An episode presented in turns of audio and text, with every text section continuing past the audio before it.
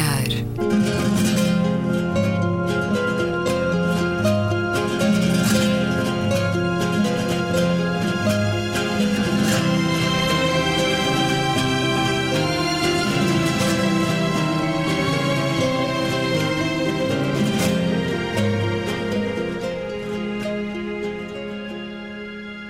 Bem-vindos a Um Certo Olhar. É uma conversa na Antena 2 com Gabriela Canavilhas, Luísa Schmidt, António Araújo e Luís Caetano. Vamos aos nossos olhares sobre os últimos dias. António Araújo, olhar regalado aqui. Uma reportagem do jornal I sobre eh, chamada República de Veteranos e que dá conta, ao que não conhecia, que o Centro Social Paroquial de São Jorge de Arroios já tem sete repúblicas para idosos.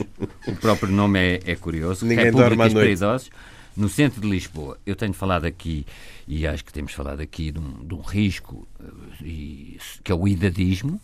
Eh, é uma tradição muito literal de ageism, mas que, que está a ser cada vez mais eh, estudado e analisado. É uma nova forma com, comparável ao racismo e a outras formas, ao sexismo, machismo, agora há também o, idadismo, e cada vez mais, com uma sociedade progressivamente envelhecida como é a nossa, com maior esperança de vida, o que é bom, com baixos nascimentos, o que é mau, haver formas de promover, e, e isto também se fala nas pessoas com deficiência, a autonomia e estas repúblicas, eh, que não são de estudantes, são de, de idosos, que celebram o seu segundo aniversário, celebraram em dezembro de 2017, é uma forma de o, os idosos ou alguns idosos eh, viverem em comunidade, mas terem ao mesmo tempo a sua individualidade, e isto é muito importante para tudo o que nós sabemos em termos de autonomia, até uma palavra um bocado estafada, autoestima, e, e, e para que haja eh, também um, um envelhecimento saudável e, e digno. digamos digno. Lisa Schmidt, o teu olhar regalado da semana.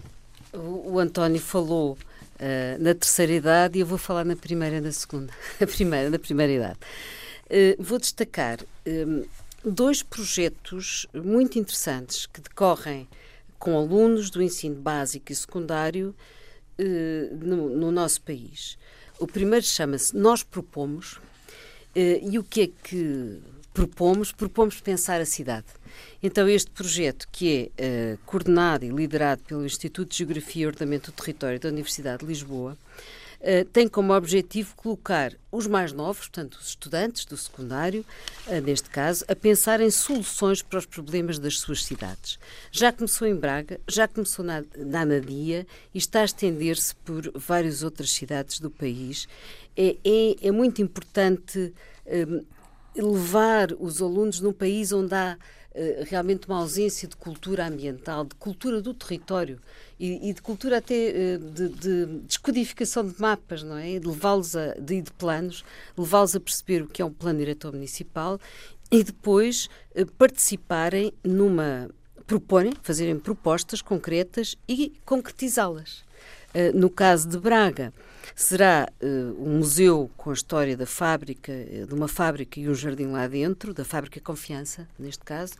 Uh, no caso da Anadia, uh, será uma requalificação do Parque de Chopal. Portanto, este é o tipo de projetos que efetivamente é muito importante no, no, país e é, e é aquilo que faz a diferença, porque leva a passar à prática e a agir, não é? E é agir que se aprende. O outro uh, foi, teve, é um projeto mais vasto, uh, chama-se Ecoescolas. Uh, eh, decorreu esta semana passada em Guimarães o, o, encontro deste projeto que já começou há uns anos, que é, que, é, que é liderado pela Bandeira Azul da Europa, e reuniu mais de 500 profissionais da educação, do ambiente, da sustentabilidade, sobretudo professores do ensino básico, secundário e também alguns universitários. Teve participações e apresentações eh, eh, de pessoas entre os 8 anos e os 80, porque os 80, porque esteve lá também Galopim de Carvalho, não é? o professor Galopim de Carvalho que fez uma apresentação neste encontro e teve também eh, com participação internacional.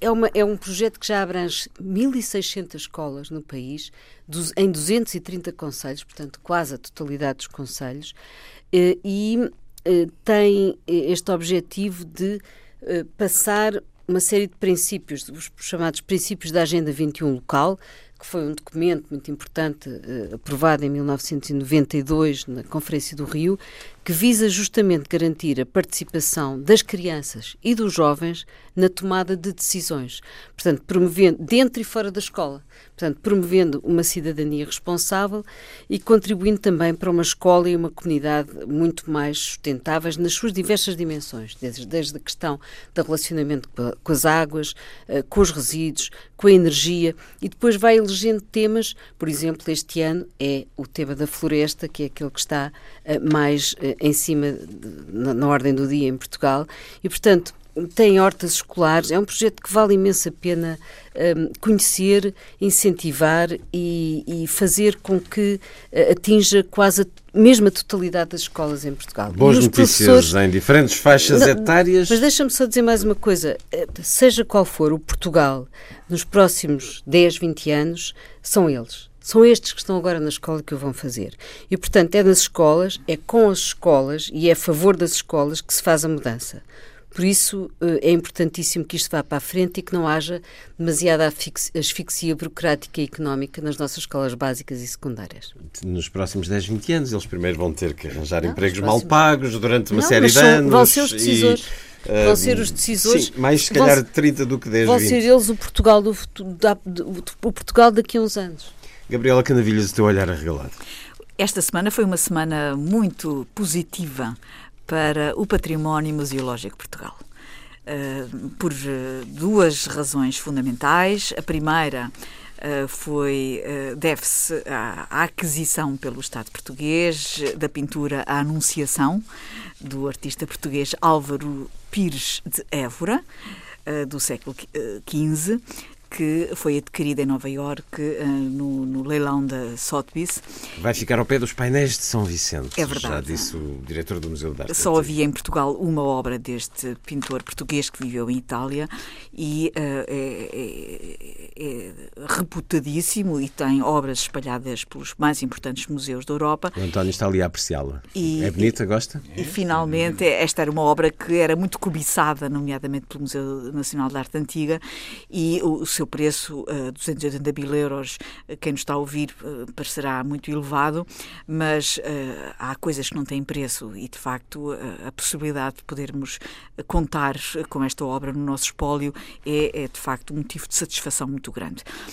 tudo indica que o Estado português não entrou com a totalidade do valor, que haverá uma parte substancial que uh, foi uma participação dos amigos do Museu, da, de, de, do Museu Nacional de Arte Antiga, portanto, participação privada. Portanto, há aqui também uma participação coletiva, digamos assim, da sociedade civil uh, nesta consciência cívica que, graças ao Museu Nacional de Arte Antiga e a esta movimentação que o diretor consegue uh, criar, que está a fazer escola e que está a criar uma certa tradição de conseguir movimentar esforços junto à sociedade Universidade de Sevilha para enriquecer, enriquecer o nosso espólio museológico.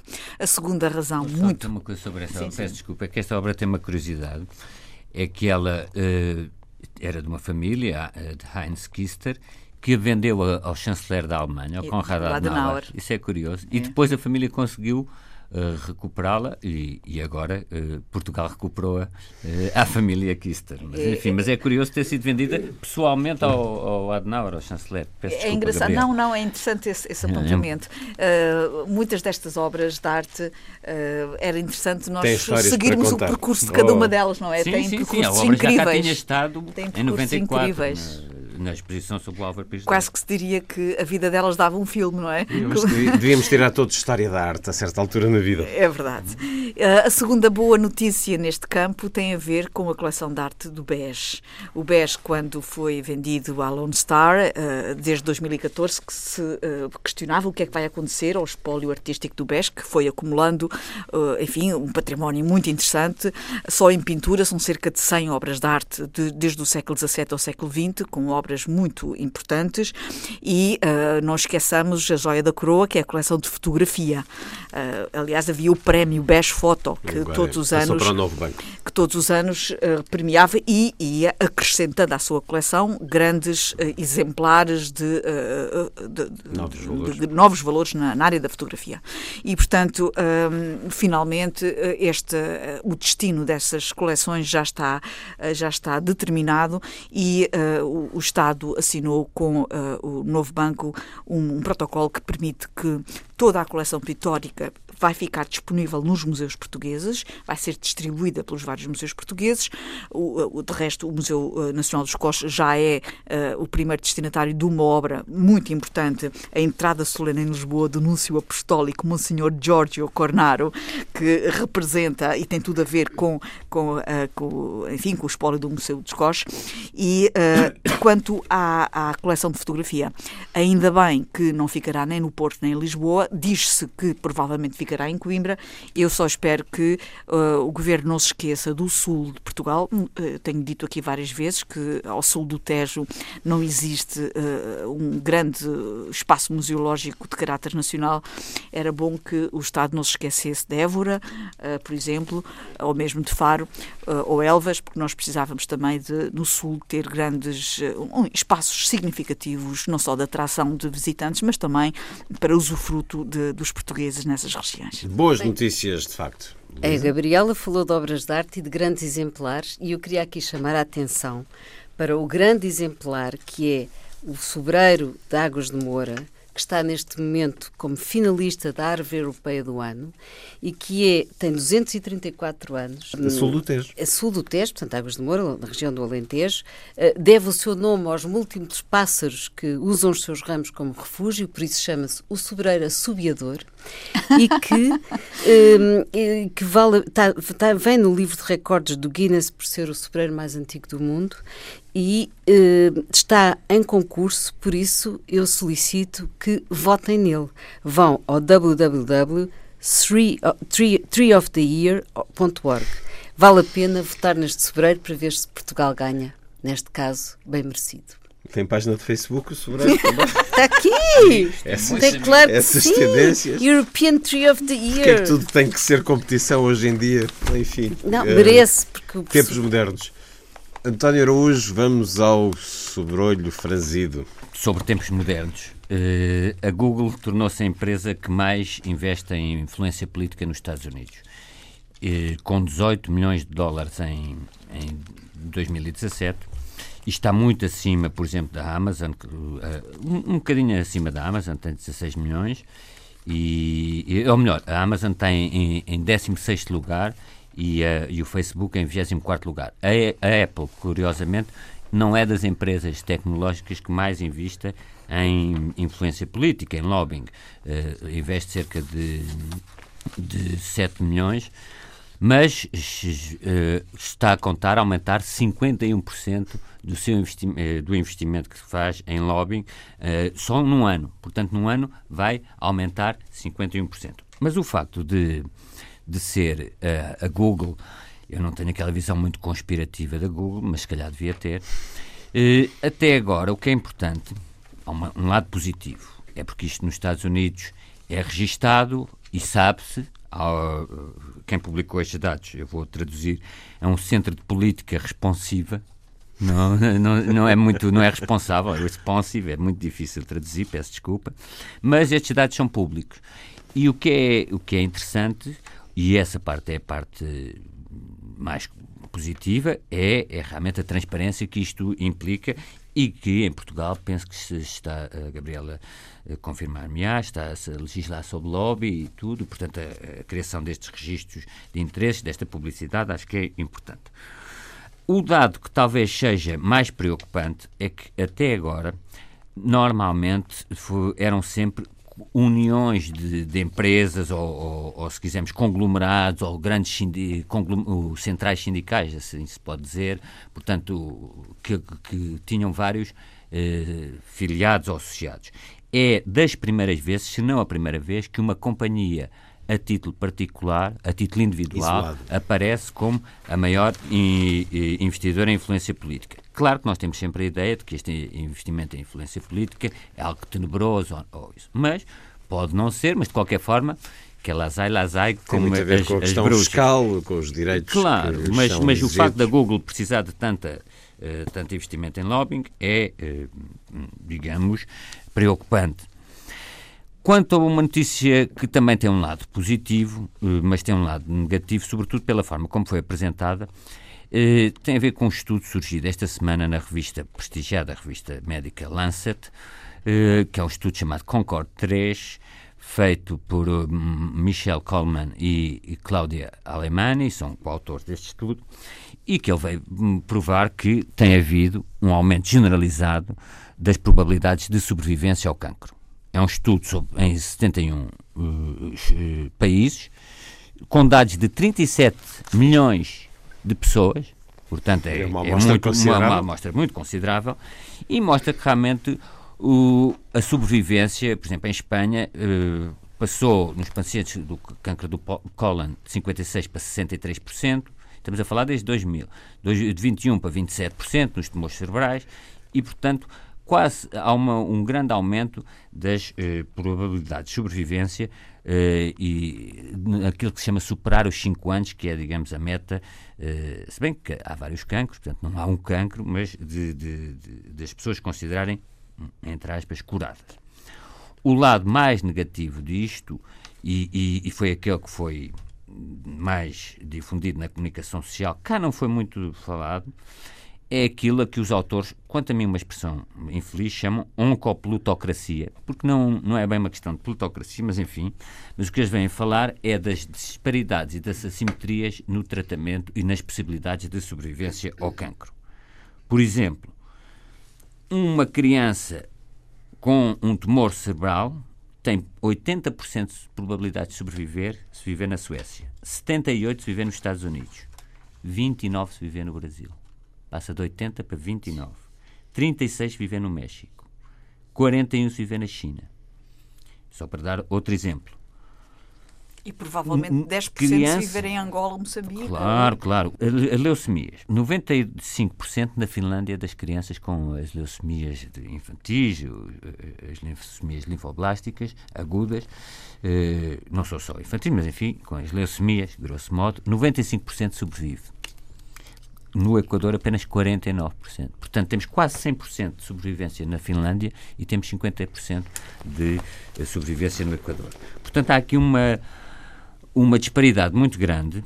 Eu não sei se o mundo. Eh, eu, eu não gosto da expressão plutocracia, porque, apesar do estudo também alertar para disparidades de rendimento entre ricos e pobres dentro de cada país, é aqui a, a, pluto, a plutocracia é mais de, de, de sociedade. Portanto, talvez a expressão e, é. A prevenção, que é muito importante, claro. e que na Europa nós sabemos que a prevenção é, em termos de saúde, é das Mas, mas eu fiquei extremamente, extremamente enquanto, impressionado enquanto há a, a sobrevivência em poucos anos na Espanha do, do cancro, por exemplo, no pulmão, subiu de 10% para 13,5%, do pâncreas de 5% que é dos cancros mais graves, de 5,6% para 7% em pouco tempo, mantém-se esta enorme disparidade entre países ricos e países pobres. Eu, sobre isso, recomendava dois, dois livros. Um muito conhecido, de Siddhartha Mukherjee, que foi cá traduzido, o Imperador, imperador, imperador de Todas as Doenças, ou Todos os Males. É, é, um, um livro impressionante, livro.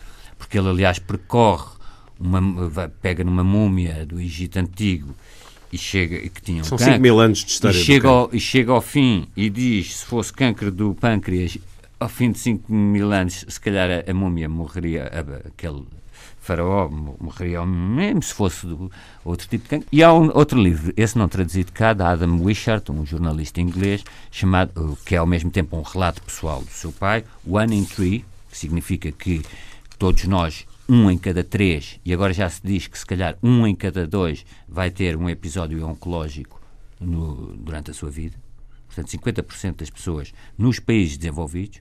Agora, isto corre a par ou de par, não sei se, com um aumento da taxa de sobrevivência muito nítido que é o que se passa no... Ok, já me está a deprimir, António. Não, não, mas a taxa de, sobrevivência é muito, muito notória, muito, aumentou no, nos países desenvolvidos. O que é preocupante é, por exemplo, a China, com, que vai ter taxas de incidência muito grandes e com taxas de sobrevivência baixas. Por exemplo, voltando, o tumor cerebral na China 80% na Suécia, na China é 41%. Está, está ali perto do Brasil, dos 29 e do México com 38.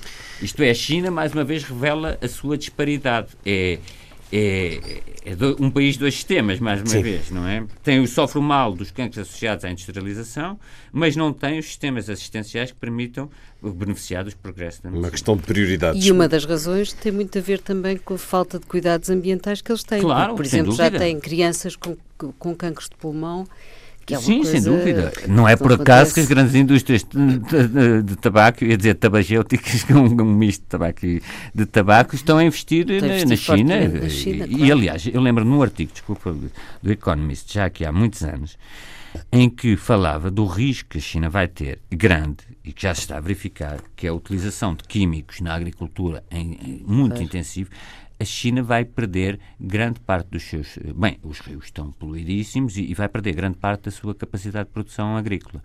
O que é muito grave num país com aquela capacidade, não tem que ter autossuficiência, mas tem que ter, em termos de segurança alimentar, uma capacidade, eh, digamos, grande de produção e de.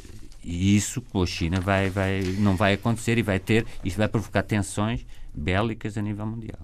Mas o António não ficou certamente surpreendido com esses números, pois não? Não, não. Quando nós Porque... vemos os biafras dos anos 70... É, completamente... A esperança média de vida, no fundo... Nós, a esperança média de vida parece um número às vezes um bocadinho uh, distante, mas é reflexo Claro, e claro, sobretudo claro. quando se sabe que o cancro é, é cada vez mais tratável, quanto mais cedo é detectável, não é?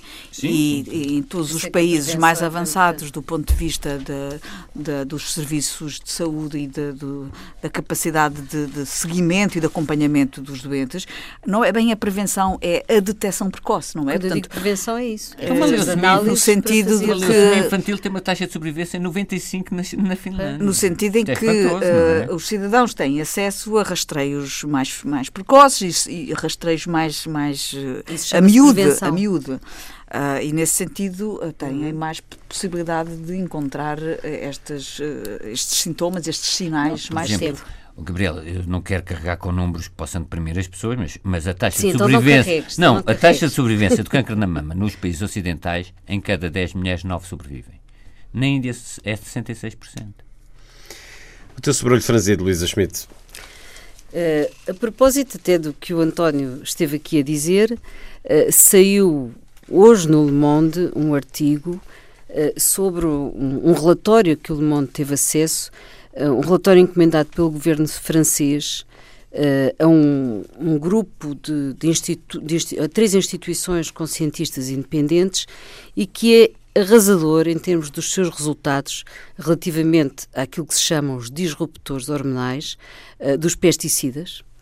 Uh, e também, uh, portanto, dos pesticidas que cada vez se utilizam mais, como nós sabemos, na agricultura, mas também dos solventes e dos plastificantes, um, e também é crítico da atuação da Comissão Europeia relativamente uh, ao seu dever de proteger a saúde pública dos europeus. Portanto, aguardamos com expectativa um, as, as, o, que é, o, relatório final e os, os, artigos que advenham sobre isso. O, o, outro olhar negativo tem a ver eh, com o Tejo. É? Com o Tejo, uh, as imagens, quando nós olhamos para aquelas espumas, parece que recuámos 50 anos. Eh, porque é, é, impensável, não é? Tudo aquilo parecia. eu que tive a ocasião de, de, ver essas imagens na RTP nos anos 70, eh, fazia, fez-me lembrar. E há, duas, há aqui três coisas que eu queria deixar sublinhado. Uh, eh, isto aponta, por um lado, uh, para os problemas uh, da falta de água, portanto, vai haver muito menos água, já está a haver muito menos água, com a seca, mas também da má gestão deste rio internacional. a água que recebemos de, de Espanha já vem poluída. O Rio Tejo tem que ser pensado no seu conjunto e com uma lógica de bacia internacional. Portanto, isto é a primeira coisa. A segunda. Isso é, uma é, questão política, é uma isso? Questão, entre é uma governos? É entre governos. Já falámos disso outras e, vezes. E, e, também. De, porventura, renegociar de, alguns de, acordos? Uma forma de governação integrada, sim, renegociar, estar com atenção aos acordos. Isso implica alguns embates integrada. diplomáticos. Mas a verdade é que eh, durante, e era esse segundo, o segundo lado da minha, da minha segundo ponto que eu queria referir, é que sete anos depois de se terem desativado eh, mecanismos de monitorização importantes, fosse da qualidade, fosse da quantidade, daí não se saber eh, durante uns tempos qual era a quantidade que estava a entrar e se estavam a cumprir ou não os acordos, não é? Os acordos da Convenção, da Convenção do Rio, do Rio Tejo. Eh, o resultado está à vista, portanto, quando se, quando se desconhece, quando se, quando se menospreza e se secundariza aquilo que é a informação, que é a monitorização, hum. o, que, o que acontece é que hum, acontece estas, eh, eh, eh, há estas situações que são graves e se nós não temos também uma monitorização a sério, também não conseguimos atalhar a tempo e com, um alerta imediato para estancar a fonte de poluição, que mas, era o que devia ter está, sido nesta. a caso. fonte está identificada, As, falaste não, na questão de Espanha. Está, ainda não está identificada. Mas o que eu tenho lido ainda não cheguei a nenhuma conclusão, porque parece que é fácil também uh, as, as empresas não... ilibarem-se de culpa, dizerem que não tem nada a ver com isso. Pois lá está, se houver uma monitorização... O que é para um leigo difícil de perceber. Se houver uma monitorização mais apertada, se houver um sistema de alerta, como tem que haver para estes rios que são as nossas veias não é, do território, eh, e se esse alerta conseguir ativar de imediato, for, se for imediato e conseguir ativar de imediato uma ação para uh, conter imediatamente a fonte de poluição, é isso que é preciso. Eh, então a situação não se agravará, não é? Portanto, como é que é possível que continue também esta irresponsabilidade da poluição? O crime ambiental é um crime contra todos, quer dizer, é contra as populações, é contra a natureza, é contra o país e, portanto, tem que haver aqui uma responsabilização também muito mais generalizada a este nível e também, como eu digo, mais conhecimento, porque neste momento ainda não se sabe exatamente quais são as fontes. Avança-se com algumas, mas não se diz, não, não há certezas ainda. Portanto, estão a ser feitas análises, mas isto já depois do mal ter sido feito. É preciso muito mais atenção, lá está. Uma cultura preventiva também neste caso. O barato sai sempre caro em termos ambientais. Prevenção e fiscalização é sempre onde vamos parar em quase tudo o que discutimos. Gabriela Canavilhas, o olhar negativo sobre a semana. Prevenção e fiscalização em tudo. Também uh, na área que, de que vou falar a seguir, mas uh, sem uh, deixar de cumprir regras mínimas. E, e é sobre isso também que eu queria aqui refletir convosco.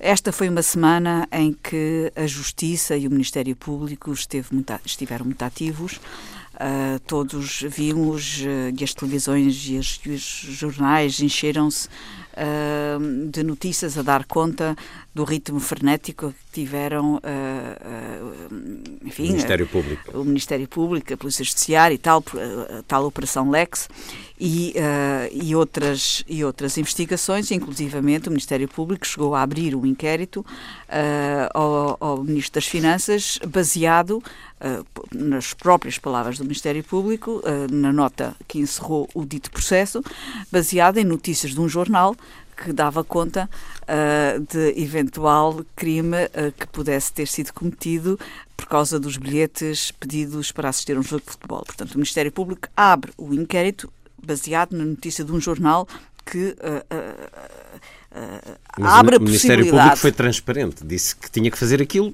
porque, porque, leu, nos, porque leu no jornal que havia portanto, a possibilidade de haver aquele crime. Foi pedagógico até. Exatamente, sim senhor. Uh, e, portanto, também o Ministério Público foi pedagógico uh, em 2011 ou 2012, quando uh, abriu, um inquérito, abriu uma investigação por, na sequência de uma denúncia da Associação do Sindical dos Juízes, eh, que resolveu fazer uma denúncia contra todos os membros do governo de, de, de, socialista, que tinha acabado de sair do governo, portanto, eh, na altura de liderado por José Sócrates, acusando contra terceiros, portanto, não querendo incriminar A, B nem C, mas contra todos os membros do governo, eh, acusando, portanto, ou, ou alegando eventual, eventual mau uso dos dinheiros públicos por via de uso indevido dos cartões de crédito, por eh, mau uso do dinheiro de, de gabinetes, etc, etc. Foi uma resposta política à forma como o governo lidou com a área da justiça? Eu não quero aqui fazer uh, processos de intenções. Uh, só quero, uh, só acho estranho que a Associação de Juízes resolva de repente denuncia, fazer uma denúncia, sim, de repente sem causa provável nem indício de crime. Dessa denúncia não, resultou esta semana. Mas eu vou repetir hum. porque posso não ter sido clara. Não havia causa provável nem indício de crime. É simplesmente fazer uma denúncia contra 85 membros, ex-membros do governo e o Ministério Público. Ok, há ah, esta denúncia, vamos então investigar. E leva seis ou sete anos a investigar e chega ao fim da investigação, um, ah, cujo desfecho se deu esta semana, e, uh, de facto, acusa dois ex-secretários de Estado uh, que uh, têm irregularidades no uso desses cartões. José Magalhães já foi nosso convidado neste programa. Exatamente. Gastou 400 euros em revistas e livros. Muito bem. Eu não quero... E há um outro caso, de 14 eu, eu, mil euros. O que eu queria aqui dizer era o seguinte. Eu acho extraordinária a nota do Ministério Público uh, da Procuradoria-Geral Distrital de Lisboa que acompanha o desfecho dessa investigação. Eu vou ler aqui só uh, duas ou três frases que acompanham essa nota, porque, do meu ponto de vista, é, uh, é singular porque uh, um desfecho de uma investigação, e, e essa nota uh, informa que dá conta que há dois acusados, e o resto da investigação é arquivada, porque não há indícios de mais nenhum. apenas dois acusados. O resto é arquivado. Mas não é isso que a nota diz. A nota diz o enorme volume de documentação recolhida, aliado à deficiente organização das despesas, por vezes sem descritivo de justificação, sem identificação do titular, sem rigor na indicação e enquadramento das despesas concretas e sem que o teor de parte das faturas fosse inteiramente perceptível, provocou dificuldade excepcional e morosidade inevitável da investigação, do operamento dos factos e da descoberta da verdade material, etc, etc, todas as dificuldades. Por todas estas dificuldades, não permitiram concluir, salvo nos casos em que que foi deduzida a acusação, se houve ou não uma correta utilização dos dinheiros públicos, tendo os autos sido arquivados, em grande parte, por falta de indícios suficientes da prática ou não de ilícito criminal. Continuamos com a vertente literária de quem ou seja, escreve esse Ou acordos. seja, o, o inquérito é terminado deixando no ar que não foi possível perceber muito bem, no meio da papelada toda, que tiveram que investigar, se afinal havia ou não ilícitos criminais em todos os outros ex-membros do governo. Não, foi, não conseguiram, foi bem dar conta do recado. E tiveram a falta de profissionalismo de o deixar escrito. Eu acho isto indigno e quero aqui deixar muito claro. Até porque eu fui uma das pessoas investigada. E, portanto, quero deixar bem claro que para quem esteve seis ou sete anos com o nome lameado, eu e outras 85 pessoas, por ser investigada por nenhuma causa provável, nem nenhum indício criminal, apenas por ter pertencido a um determinado governo. Passados estes anos, o desfecho e a nota de, de, da Procuradoria é não conseguimos perceber bem no meio da papelada toda se houve ou não indícios criminais. A Associação não fez a mesma queixa em relação aos governos seguintes, pois não? Não, não fez. Mas, mas, atenção, eu acho que há aqui uma nota que é preciso fazer. Eh, nós estamos a falar, o país tem tido. Dizer, nós não podemos. Não se pode misturar alhos com bocalhos. Uma coisa é o que a Gabriela falou relativamente ao, ao ministro Centeno, não é? e que de facto como é, realmente como é que o não facto se torna uh, se, torna, se transforma em suspeita, não é? Infundada, pelo que já se viu. Mas, enfim, é lançada e ampliada média por também, dois é? jornais. Os média, os sim, média queixam-se eu esta eu, é, é, semana assisti a muitos diretores de jornais a, criticarem isso. aquilo que eles fazem regularmente. Eu sei, eu ia a até sábado, falar... A sábado orgulha-se, na edição desta semana, do feito jornalístico extraordinário de estar lá à porta do condomínio de Rui Rangel e de Luís Felipe Vieira para tirar fotografias dos, dos, sim, dos investigadores sim, sim, a chegar. Mas... Que grande jornalismo, coisa extraordinária que eles conseguiram. De qualquer maneira, eu ia dizer, portanto, foi lançada e ampliada pelo, pelos jornais, por dois jornais neste caso, não é?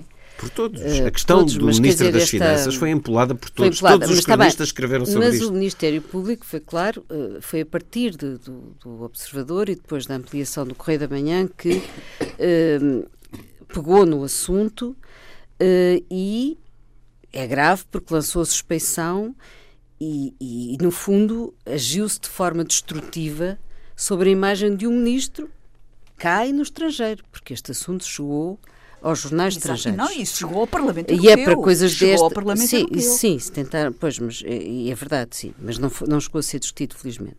Portanto, é para coisas dessas que também... Eu, eu julgo que este caso, eh, que teve este efeito, e estamos a falar de uma pessoa que eh, se destacou, é presidente do, Euro, do Eurogrupo, um, ehm, e como é que perante uma coisa destas do, dos maus fígados despeitados da nossa pior política de alguns jornais, não é? Acontece uma coisa destas. E eu acho que neste caso, uh, eh, num, num caso destes, acho que inclusivamente esperava que o Conselho Superior do Ministério Público analisasse bem este caso.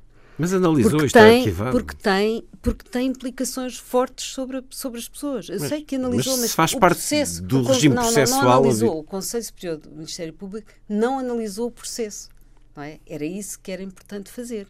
E, inclusivamente, a própria ER, que é o Conselho Deontológico, já agora no ponto de vista do, do, do jornalismo, não é? Do, do, da subcomunicação social que nós também temos em alguns mídia, eh, que o ER, que o Conselho Deontológico, reagisse, reagisse, porque nós precisamos tanto dos jornais que não nos podemos, eh, não podemos correr o risco de, de os ver em suicídio, em suicídio pútrido, que é o que acontece em alguns destes meios de comunicação social. Agora, outra coisa é o que a Gabriela falou relativamente um, a esta investigação. Um, houve uma solicitação de investigação ao Ministério Público. Portanto, nesse caso, o, o, provavelmente o Ministério Público não podia dizer que não, não ia investigar. Há uma solicitação direta por parte da Associação uh, do, do Sindical dos Juízes. Portanto, ele teria mesmo que investigar, não é? Sim, mas não, não podia a dizer questão que não. É, é a iniciativa da Associação a, a, pois, Sindical pois, Juízes. Mas, mas, mas, o Ministério Público tinha que, uma vez feita a queixa da... diretamente, tinha que avaliar se... E no caso Centeno, a mesma coisa. Se esses documentos... Aí não é uma queixa... Aí não é uma, uma queixa, é mas é um facto público. Não, é uma coisa diferente. Eu não gosto muito de comentar casos, até porque há, há colegas meus juristas que são especializados e, e muitas vezes com eh, penso eu, eh, com interesses próprios, esse eu não, não tenho, nem conheço, não gosto de comentar casos judiciais. Agora, no caso do, do ministro Centeno, eu acho que era quase inevitável, surgiu uma notícia num jornal, eh, quase inevitável, haver a abertura do inquérito. E, e, o inquérito até foi relativamente rápido, depois houve, claro, o, o, o aproveitamento político do PPE, etc. Mas o que é grave, quanto a mim, no caso do é o tratamento noticioso que foi alvo. Um, dou o exemplo do Correio da Manhã, que durante dias a FIO publicou uh, fotografias de Mário Centeno na primeira página, reportagens muito grandes sobre uh, a fachada do Ministério das Finanças, as buscas, etc. Também não sei que tipo de informações obteve. E na edição de hoje, sexta-feira, perante o arquivamento, publica uma notícia muito pequena claro. na, na última página, dizer arquivado o, o e, portanto, Aqui, tentando ser frio e mais objetivo possível, havendo um, uma notícia criminis de uma fumos, como se costuma dizer, um fumo criminal, que não é assim, digamos, louco. Suspeita infundada. Eu sei, Luísa, mas não é uma coisa... Eu não deixa de haver consideração um até pessoal pelo, pelo ministro Mário Centeno. O que eu estou a dizer é, não é uma coisa dizer que os marcianos vão atacar. A ver isto, é natural que se abra um inquérito.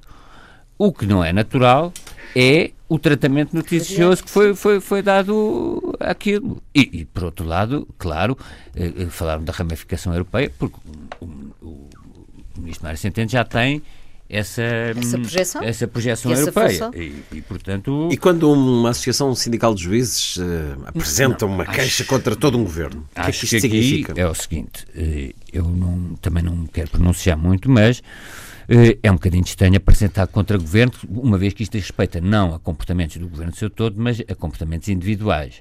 Portanto, Eles tiveram óbvio... cuidado, inclusivamente, de apresentar contra terceiros. Pois, mas a questão é o seguinte... É- Membros do governo, mas contra terceiros, para não individualizar e para se protegerem. Claro, e reparem, agora, foi na altura, é a, muito antes do ex-primeiro-ministro ter sido sequer indiciado ou investigado, quer dizer, foi antes do escândalo Por isso José Na questão foi política. muito antes do escândalo José Agora, Sócrates. aqui há uma questão de eventual morosidade do inquérito, que podemos discutir do ponto de vista do funcionamento do Ministério Público, mas, mas fica bem aos juízes é isso que eu ia dizer. esta atitude? É, uma responsa é preciso que haja também uma responsabilização cívica, política e até, se quisermos, pode até existir jurídica, não sei, isso depois dependerá a cada um dos eh, visados eh, consultar os seus advogados, mas é necessário que uma associação sindical que eh, também vele pela dignidade dos, dos, seus próprios filiados, isto é, não está a ser, não pode ser utilizada para, como arma de arremesso político, utilizar o poder que tem a direção de uma determinada associação. Não se metam connosco. Não, não é, não se metam connosco. Não, mas, Nesse mas caso é, é ao fazer uma queixa contra 87 membros de um determinado governo, eu acho que isto, o mal é não haver um escrutínio da opinião pública, porque o, principal crítico é para ser feita pela opinião pública. Portanto, eh, uma queixa contra 85 pessoas é o mesmo que não fazer contra ninguém, a não ser casos de grandes redes criminosas, mas pensar que todos os membros de um determinado governo eh, hum, praticariam crimes é, é no fundo. O barra à parede. É no fundo não ter é, é, um, o tal notícia crimes e o fungo de crime que aqui podia haver contra o ministro Centeno, que era individualizado, como não tinham contra um em especial, foi contra todos. Mas isso responsabiliza o queixoso.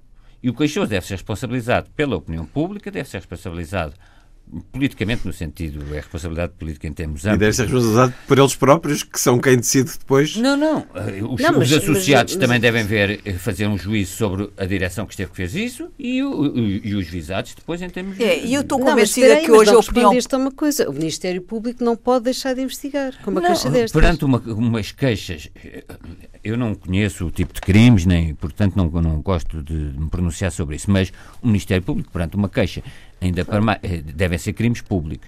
E ainda para mais, uma queixa de uma entidade com alguma eh, credenciado, como é a, a Associação Sindical, Agora, depois pode muito fazer uma triagem. Não, é? não, não, mas muito pode é fazer uma triagem depois. Eh, mas não podia deixar de. É, é muito difícil não, não abrir. Eu não sou nada contra que o Ministério Público abra inquéritos. Pois, eu também não. O Ministério Público abrir inquéritos, agora tem é que depois os tratar com celeridade. No caso do Ministro Mário Centeno, foi tratado com alguma celeridade. O que é importante é que o inquérito decorra com quando, segredo e, sobretudo, as e notas com celeridade. E a, e a, informação que presta no final dos inquéritos seja, de facto, uh, uh, consistente e que informe e que dê conta e que dê nota de, dos esforços que fez e das conclusões a que chegou e que não, de, não deixe pairar no ar qualquer dúvida em relação relação às investigações que fez, que no fundo é o que recorrentemente acontece com as notas. Mas esta eh, nota é da Procuradoria Distrital, é, não é? Não é, é da Procuradoria Geral. É, é, assim. hum, é da Procuradoria assim. Geral Distrital. É,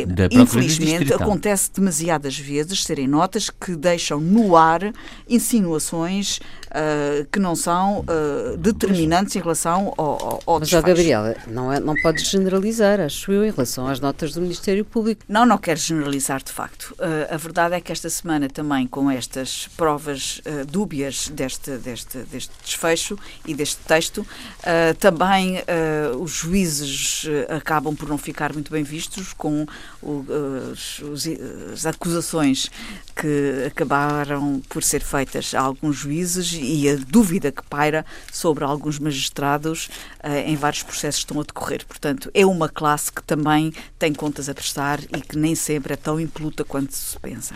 Esta semana fechou mais uma livraria à leitura no Porto, livraria histórica de 1958, espaço de resistência política. Há 15 dias foi na Baixa, a livraria Ailo e Lelos, casa histórica na Rua do Carmo, no Chiado.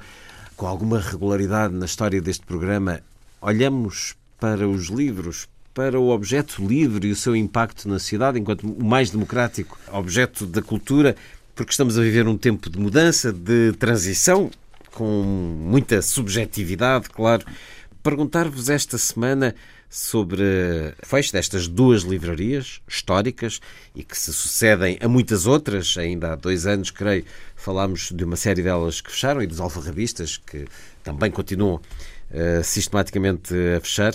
A importância do livro na sociedade de hoje, a importância do, do mundo editorial, aqui também referir dois artigos que li recentemente no sítio da internet Sapo 24, um deles uma excelente reportagem de Rita Pinto Coelho sobre a Chiada Editora, que publica 1500 livros por ano, mas que livros são estes quando são as pessoas que pagam? É uma autoedição, pagam para uh, serem editadas, compram 200 exemplares destes livros, eh, depois, muitas delas eh, queixam-se de que não veem os livros nas livrarias, porque de facto Há aqui uma identidade distinta de uma editora eh, normal, de uma outra, que é o próprio autor a pagar.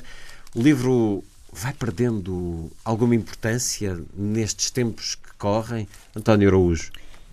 Eu devia dizer que não, mas sou obrigado a reconhecer que sim. O que é que eu quero dizer? Há pouco disse que o livro era o objeto mais democrático, o objeto de cultura mais democrático. Lamento, talvez, nas, ah, nos tempos destas novas tecnologias, não sei se o livro já eh, cumpre esse critério de ser o mais democrático dos objetos culturais, do ponto de vista de acesso. Mas é, é um objeto, é, é um objeto, é um é. objeto, claro, mas o do ponto é de vista de acesso, claro, mas do ponto de vista do, que se passa na internet, com o chamado acesso aberto, o open access, é, eu não sei se o livro é o objeto mais democrático, mas enfim, estamos a discutir esse, esse Guinness da democracia dos livros. Agora, o que é preocupante é, hum, além do encerramento, o encerramento é só um momento do estrutor final, porque eh, quem conhecesse a Lelo, antiga, a Lelo já há muitos anos, há alguns anos, ali na Rua do Carmo estava moribunda, aquilo fazia um dó, porque realmente eram, eram livros até em promoções, etc. Quem conheceu a Portugal, também na Rua do Carmo, que tinha um acervo de monografias eh, regionais impossíveis de encontrar noutros locais, eh, quem, quem conheceu a leitura do Porto, que, que, o espaço que tinha, livros que era difícil, eu lembro uma vez estava à procura de uma biografia da Billie Holiday e não havia internet. E passei no Porto e havia. É uma biografia conhecida, a autobiografia dela, que está traduzida, está traduzida cá.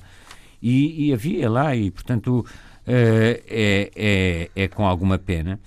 Eu, desculpa, a propósito de livros, falar sempre de livros, mas surgiu agora um livro muito interessante do Carrion, foi cá traduzido pela Quetzal, eh, chamado Livrarias, precisamente. Ele fixa-se um bocadinho nas livrarias históricas, mas o que nós devemos pensar é que as livrarias ditas independentes, ou independentes, normalmente algumas que têm editoras, eh, e há livrarias excelentes, que juntam tudo, tem uma pequena editora, a Letra Livre, tem uma pequena editora ali na Calçada do Combro, eh, tem uma pequena, já com, com um catálogo significativo, tem alfarrabista e tem livraria. Era muito importante que os livreiros independentes, eu sei que há esforços nesse sentido, até penso eu, eh, de iniciativa governamental, que os livreiros independentes, ou pequenos livreiros, como também se diz, se unissem. Eu sei que existe a APL, mas a APL está muito vocacionada para as grandes editoras e para os grandes grupos editoriais, Leia e Porto Editora. Há livrarias fantásticas hum, na Madeira, há em Braga, em Guimarães. Era muito importante que criassem uma rede para eh, encontrar formas de combater algo que é transversal a todas as livrarias. A FNAC também eh, hoje está convertida cada vez mais numa loja de gadgets e, e ia dizer eletrodomésticos não é bem, mas de computador. Uh, o espaço dos livros tem vindo a diminuir. E isso em paralelo à, à forma como olhamos para o livro ou não? Esta questão da autoedição. O que eu vi no artigo da Rita, da Rita Pinto Coelho, o que é grave é que a Chiado eh, promete um serviço que depois não cumpre. Porque as pessoas terem a vaidade, lembram-se daqueles livros dos maltes e joias, daquele romance do, do Essa com o autor ia logo à, à, à montra da Ferran ver se lá estava e quantos tinham sido vendidos, etc. Eh, o que se passa é as pessoas têm um legítimo orgulho de querer publicar, as pessoas sentem que têm uma voz e, e nunca, creio eu, ser um autor da Chiado para outra editora que tenha sido. Nunca a Chiado foi eh, caminho para descobrir um grande autor. Eh, Bem, mas... um autor vendável, creio que há um caso ou outro. Oh, sim, isso é possível. Agora, o que eu Daqueles dizer, eh, vendáveis de. E é legítimo, as pessoas. Sem ser de literatura. Há pessoas têm blogs. Mas o facto de ser de... legítimo, não misturar livros não, isso que não a pessoa há... paga para fazer com outros que são resultado de uma triagem. Pessoa, da pessoa não banaliza, não vulgariza a importância do objeto livre? O facto da pessoa. Não, eu acho que não, o objeto livre não deve ser visto como uma coisa sacrossanta em que. Uh, não só, é sacralizando. Não é uma deve espécie haver, de é. imitação. É. O que é mau é a massificação das livrarias terem todas o mesmo tipo de livros. Porquê? Porque a Portugal, Bem, eu posso dizer, eu também já está a dar uma receita que, foi a, que não, não vingou, mas a Portugal distinguia-se porque as pessoas iam lá procurar livros de história, e monografias, como disse, locais e regionais e tudo, que não existiam noutro tipo de livrarias. É nessa aposta, é numa, por exemplo, a Letra Livre distingue-se pelo seu catálogo e por excelentes livros de história e outros, e por um catálogo algum, próximo de algum diário anarquista, mas não só, e, e, e Portanto, e também edita, reedita o Orlando Ribeiro, se eu quiser o Portugal Mediterrâneo e Atlântico, vou à Letra Livre comprar da edição Letra Livre o Portugal Mediterrâneo e o Atlântico. Não vou esperar para aparecer no Alfarrabista a edição da Sada Costa antiga. E, portanto, acho que é importante é as livrarias se associarem e explorarem formas de diversificar os seus, os seus catálogos. Porque há, há um, por exemplo, uma lacuna enorme no mercado livreiro é a quantidade de livros que são produzidos, livros excelentes, muitos deles produzidos pelos 308 ou 313 municípios, pelos departamentos de cultura e não só, e que depois não são conhecidos do grande público. Eu não sei, não consigo ter um site que agregue o que é que a Câmara do Barreiro está a editar, e está a editar coisas boas, porque lá fui ver, o que é que a Câmara uh, de uh, eh, Ilhave, por exemplo, o Museu Marítimo de Ilhave, tem um catálogo excepcional devido ao trabalho do Álvaro Garrido e não só, um catálogo excepcional que não é conhecido. Esses livros do Museu Marítimo de Ilha deviam estar uhum. à venda em Lisboa. Não estão. E, portanto, o problema não é fechar em livrarias, é os livros não estarem nos sítios certos. E aí é como aquela coisa, eh, hum, há um horror ao vazio, mais entrará a Chiada Editora. Agora, é uma coisa suicida, porque quem tiver muitos livros da Chiada Editora, com o devido respeito e para os autores que se querem autoeditar na sua livraria, não terá grande sucesso. Tirando a própria livraria da Chiado, não os ah, encontramos eh, sim, nas é outras livrarias, mas, por exemplo, na Feira do Livro, Uh, havia 50 sessões de autógrafo por dia da Chiada Editora. Para encontrar as outras, tínhamos que hum, ir clicando na página da Apple. E sempre houve edição de autor, não é claro, uma coisa nova. Mas agora está massificada. E a massificação tem impacto. Está bem, porque entretanto também se expandiu e se massificou o livro, não é? Tudo, quer dizer, eu acho que aí faz parte, eh, de, faz parte, sempre existiu, Uh, e o livro também é um objeto comercial, não é? Custa papel, tem, tem capa, design, tem que se pagar a loja, etc. Portanto, nesse caso também. Repara, nos alimentos que tu conhecerás, o livro... há o produto certificado. Qualquer dia precisamos mas... também de livros como, com a garantia de produto espera, certificado livro... e não de uma é edição que se faz em casa numa impressora ou numa loja da esquina. Acho, acho que não, acho que o livro pode ser muita coisa desde uma maior porcaria até aos maiores clássicos. Sempre foi assim. Pode ser, sempre foi e pode ser. E há hoje em dia grandes editores, não é? que nós sabemos que há, e há outros que são assim. Portanto, agora, eh, realmente às vezes até a má literatura ou a subliteratura, não é? Eh, que não é muito boa ou até pode ser eh, má, tem más traduções, por exemplo, mesmo assim, ela alimenta hábitos de leitura de muita gente e faz parte de um caminho que pode conduzir à grande literatura. Não tens, é, tens, não é tens mesmo essa, essa opinião não, não, espera, de que ler má literatura não, é faz nascer grandes leitores? Ainda acho outra coisa. Eu acho que o livro em papel não só não morreu, como até pelo contrário tem-se notado muita recuperação. Um, recuperação as, em quê? Recuperação as pessoas gostam de ler em papel e compram papel. Mas, compram Luísa, por acaso não mas, é o que dizem os, uh, é. números. Não, os estão... números dizem é uma, até são que ideias as bibliotecas... Bonitas, não, não, quer dizer, não coisas havia aquela ideia que o, que o e-book. O que estás a dizer é que o e-book ainda não vingou em Portugal. Não vingou. Sim. O livro eletrónico isso... pode ter um enorme sucesso, mas claro. não destruiu o Também vi a ideia bonita que o e-book é a mesma coisa não que o livro em papel. Sim, não interessa o que se lê, não interessa se ler no telemóvel. Não destruiu o lugar do livro. Isso eu acho que não. Acho que o livro é, é, é tão mais prático e, e, tão mais leve e, e a, a ideia da pessoa saber onde é que vai, marcar as páginas, tudo isso. Relativamente às livrarias, que enquanto lojas históricas que foram aqui faladas, é, é, lamentável que elas fechem, não é? E não achas que é consequência que se... dessa banalização não, eu acho, do livro? Não, porque ao mesmo tempo tu vês, ao mesmo tempo tu vês outras livrarias a, nas, a, renascerem, a nascerem de novo tu vês e espaços, até novas. Vês agora exemplo, espaços que Sada, têm livros. A Sada Costa esteve fechada, está a vender, está a vender bem. A ler devagar, não é, a ler devagar não é histórica. São não é histórica, a ler devagar. São alfarrabistas. São alfarrabistas, porque o livro não, perdeu. Não é. O nascimento tens, de alfarrabistas é porque as pessoas já se livram das bibliotecas o, a cêntimos por o livro. O caso da livraria Ferran, não é? Que abriu pela relógio, foi relógio, Sim, foi relógio para tentar água, sal, ficou, porque estava com, falida.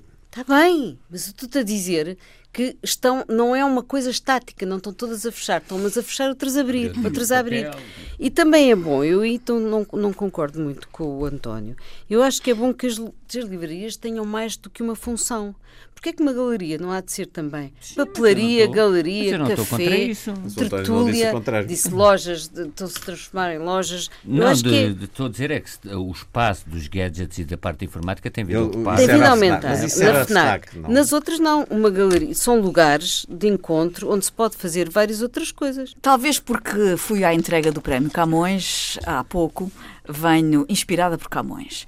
E por vir inspirada por Camões, vou-vos ler aqui um pouco do. Um do soneto? Exatamente. Mudam-se os tempos, mudam-se as vontades. Mudam-se os tempos, mudam-se as vontades, muda-se o ser, muda-se a confiança, todo mundo é composto de mudança, tomando sempre novas qualidades. Continuamente vemos novidades diferentes em tudo, da esperança do mal ficam as mágoas na lembrança e do bem, se algum houve, as saudades. E, afora este mudar-se cada dia, outra mudança faz de meu espanto, que não se muda já como subia. O que é que eu quero dizer com isto? O que é que ele queria que dizer mundo, com isso? Ou oh, o que é que ele queria dizer com isso? Oh, Ou o que é que eu quero dizer citando este soneto? Que o mundo é feito de mudança e que, eh, inevitavelmente, a mudança nos consumos, a mudança da forma como as pessoas se relacionam com a leitura, que se relacionam com os livros, é, é, é está, está aí. E, e isso uh, tem consequências na forma como uh, a comercialização dos livros ocorre e, uh, inevitavelmente, as lojas têm que se, vão mudando, vão fechando. Eu vou dizer isto com toda a abertura. Tenho pena, como tenho imensa pena que outras lojas de outros produtos, outras coisas que nós amamos e que nós queremos, queríamos que nunca fechassem, também vão fechando. Ah, a geografia ah, do comércio das, das cidades vai se adaptando ao longo de, das décadas a, a, a, a novos hábitos de consumo. Eu tenho imensa pena que essas livrarias fechem, mas é, é, da vida. As pessoas vão alterando a forma como se relacionam com, as, com, a, com a leitura. Agora, eu gostava de dizer uma coisa. Eu não acho que hoje se leia menos. O tempo das livrarias em que uh, havia uh, uma percentagem de eleitos, de pessoas com acesso à educação, com acesso à, à universidade, com gosto pela leitura, com, uh, com. Ah, eu não quero chamar elites, porque muitas pessoas até não pertenciam à elite, mas que tinham de facto uma, uma, uma orientação para a leitura, que faziam deles, dessas pessoas, uh, pessoas. Uh, particularmente vocacionadas para frequentar certo tipo de nicho de livrarias isto uh, hoje alargou-se e massificou-se a educação de tal maneira que hoje há muito mais gente a pertencer ao universo dos leitores. Leem de outra maneira. Leem talvez menor, menor qualidade de literatura, admito que sim, mas leem mais. Há muito mais gente hoje letrada, há muito mais gente hoje a ler. Ler todo, todo o tipo de coisas. Eu prefiro que haja milhares de pessoas hoje com acesso meios de leitura, sejam os gadgets, seja outro tipo de, de, de interesse, sejam um jogos, seja o que for, mas que leiam, do que como há 40 anos havia uh, uma redução significativa desse, de, de leitores, uh, reunidos, em guetos, um reunidos em guetos. e em livrarias de especialidade, eh, destinadas a, a, muito menos pessoas do que há hoje. Eu lamento dizer isto, se calhar vou contra a corrente. muita gente era contra a divulgação dos livros nos hipermercados. Ainda bem que há livros nos hipermercados. É menor a qualidade. estão a desinteressar-se dos livros. É menor a qualidade da literatura, é sim, senhor. A maior parte da literatura que hoje é vendida é lixo mas há muito mais gente a ler. Eu vejo gente a ler no metro, eu vejo gente a ler nos supermercados, no, no, no, nos, nos cabeleireiros. Eu, gente, eu vejo gente a ler livros nos cabeleireiros. Portanto, há gente a ler literatura de baixa qualidade, mas há gente a ler. É sempre bom ouvir o vosso otimismo. Vamos às recomendações que não temos tempo para mais. António Araújo. Já que falamos em livros, eu recomendo um documentário sobre a Joan Didion, a Joan Didion, uma autora norte-americana.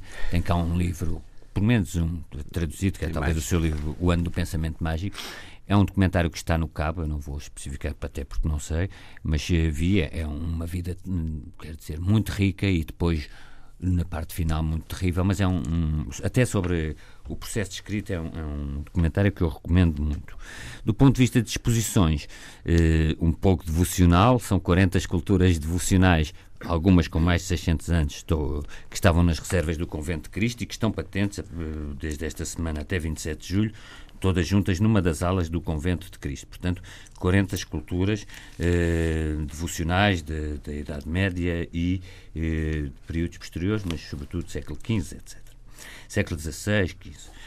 Eh, também, que é uma exposição pequena chamada Quem é o Homem do Sudário, eh, porque esta questão do sudário discute-se muito, e está na Igreja da Madalena. Há uma equipa que reconstituiu Uh, uh, uh, o que é que seria o corpo que está no sudário. É claro que depois isto abre a discussão sobre a autenticidade do sudário, os testes de carbono 14, tudo isso que foi feito, mas isso está lá enquadrado numa perspectiva religiosa, obviamente, é uma pequena exposição, mas confesso que eu aprendi muito sobre para não estar a ler aqueles thrillers sobre o sudário. Aprendi muito, as pessoas podem aceitar ou não depois a argumentação que é feita em relação aos testes que foram e feitos. E o Carbono 14 disse que. Exatamente. Mas coisas, por exemplo, a quantidade de flores recente. que havia, eh, que flores que rodeavam. Flores que podem ser flores medievais, não está isso assim, em causa. Mas há ali um conjunto de informações e até a reconstituição que é feita. As pessoas podem não concordar do ponto de vista até estético, mas é interessante. Eu, eu achei a exposição, uma pequena exposição muito interessante na Igreja da Madalena. Gabriela. Vou recomendar um livro, uh, a propósito da nossa conversa, um livro livro, estive ontem no lançamento deste livro, é de Pedro Miranda Albuquerque, um livro de poesia. Diz-se há que a poesia não vende muito em Portugal, mas não é verdade. A poesia prolonga-se mais no tempo, não é? E uh, o Luís Quetano, que é um especialista nesta matéria, uh, saberá melhor do que eu. Uh, durante muito mais tempo estes livros têm uma longevidade muito maior. Uh, é um livro que, ainda por cima, é um objeto lindíssimo, muito bonito. Uh, Chama-se Lord Lilford, On Birds and Flowers. Uh, é um livro de Mas poesia. É em português o livro. É, é todo em português. Pedro Miranda Albuquerque é um poeta Uh, especial. É um homem com uma, eh, uma, uma, riqueza interior, uma emoção à flor da pele, uma riqueza de vocabulário. Uh, eu não quero utilizar a palavra gongórico, mas ele, ele vai mergulhar nas raízes da língua portuguesa, na, na ligação à tradição, Uh, ele usa uh, uh, cada palavra como uma escultura e ele, ele, de facto tem uma capacidade de esculpir cada palavra de uma maneira muito especial e toca-me particularmente, para além de que o conheço pessoalmente e as vezes que, que, trabalhei com ele, que foram bastantes, sempre me acostumei a ver nele uma pessoa que tem uma estética da palavra ímpar.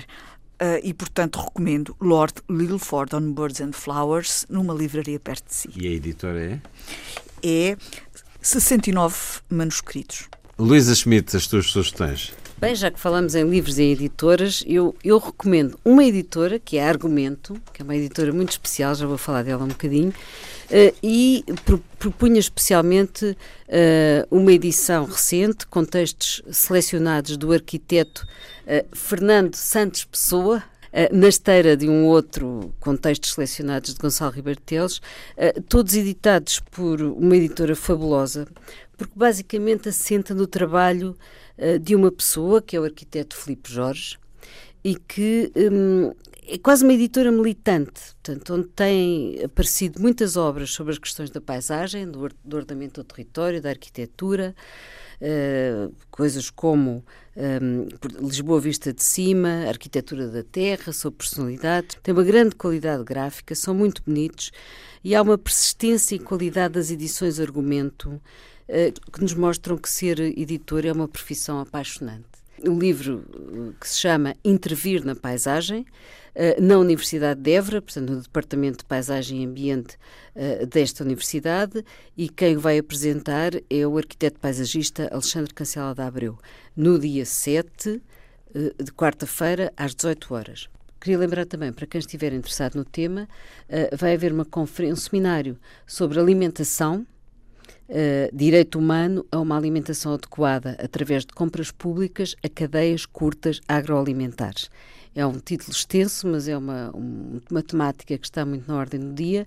Vai decorrer no Salão Nobre da Reitoria da Universidade de Lisboa, eh, no dia 7 de fevereiro também, mas neste caso é em Lisboa, eh, à tarde e, um, e, é organizado pelo Colégio Food Farming and Forestry da mesma universidade, da Universidade de Lisboa. Foi um certo olhar, com Luísa Schmidt, Gabriela Canavilhas, António Araújo e Luís Caetano, assim os desejos de uma excelente semana.